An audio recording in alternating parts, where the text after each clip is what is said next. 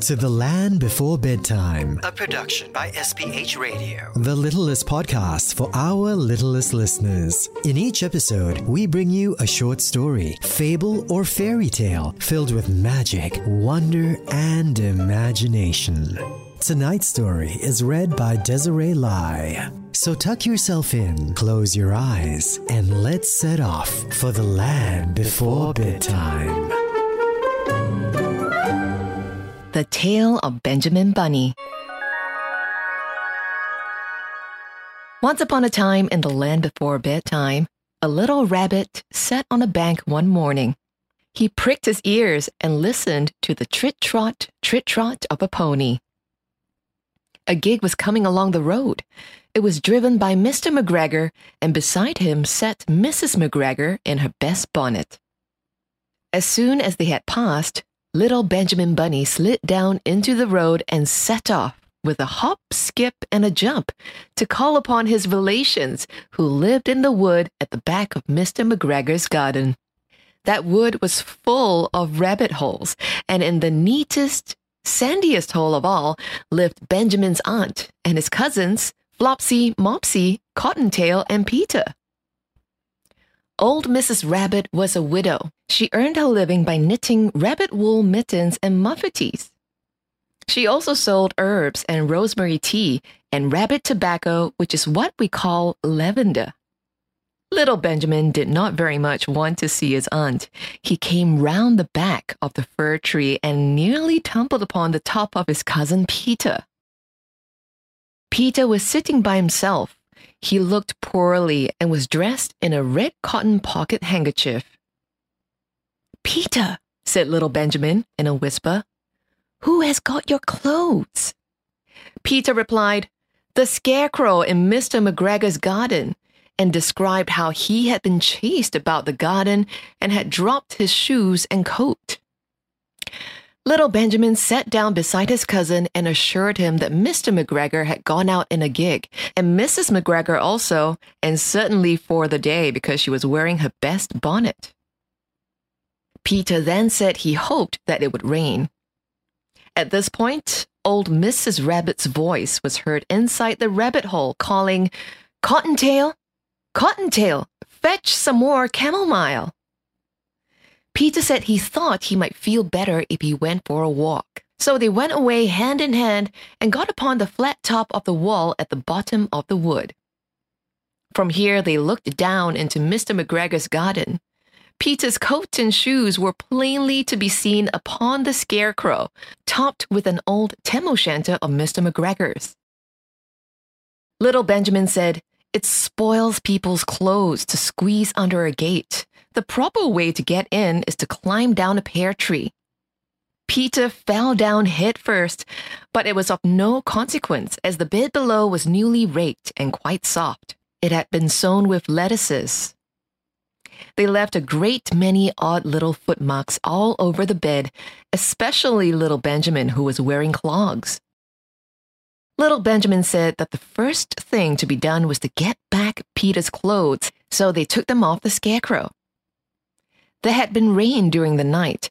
There was water in the shoes, and the coat was somewhat shrunk. Benjamin tried on the tam o' shanter, but it was too big for him. Then he suggested that he should fill the pocket handkerchief with onions as a little present for his aunt.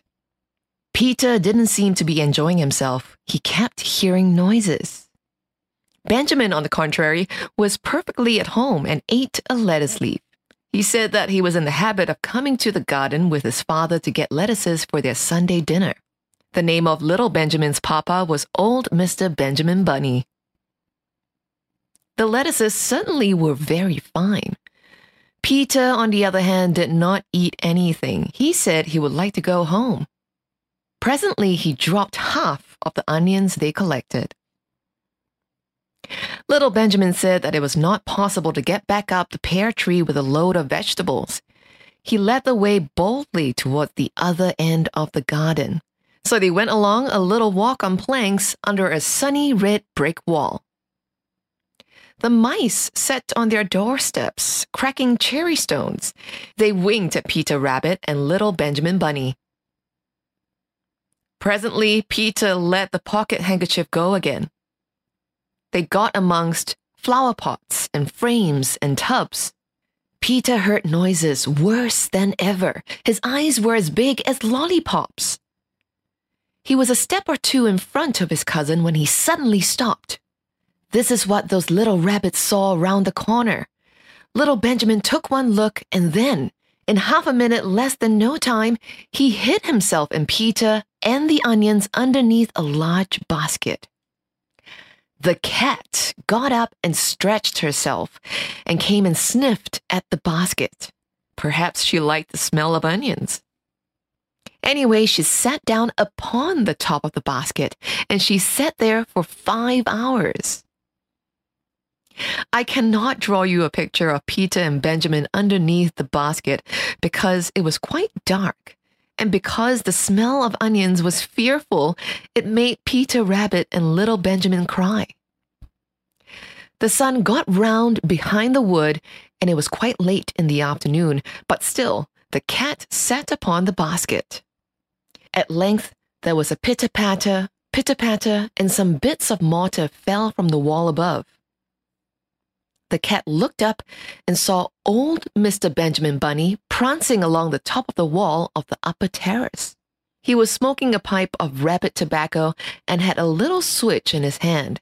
He was looking for his son. Old Mr. Bunny had no opinion whatever of cats.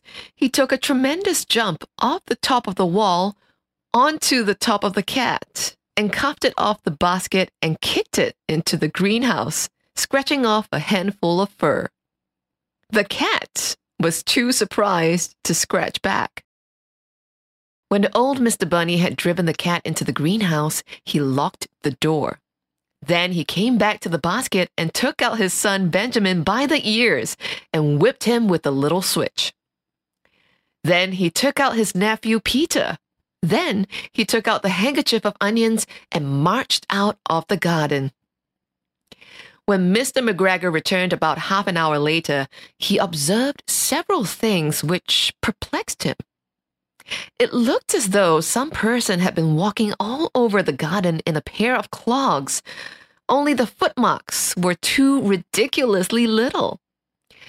Also, he could not understand how the cat could have managed to shut herself inside the greenhouse, locking the door upon the outside. When Peter got home, his mother forgave him because she was so glad to see that he had found his shoes and coat. Cottontail and Peter folded up the pocket handkerchief, and old Mrs. Rabbit strung up the onions and hung them from the kitchen ceiling with a bunch of herbs and the rabbit tobacco. The end.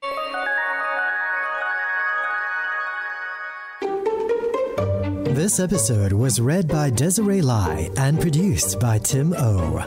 For more stories just like this, catch us next time in The Land Before Bedtime. The Land Before Bedtime is a production of SPH Radio. You can also find us on iTunes, Google Podcast, and streaming on Google Home.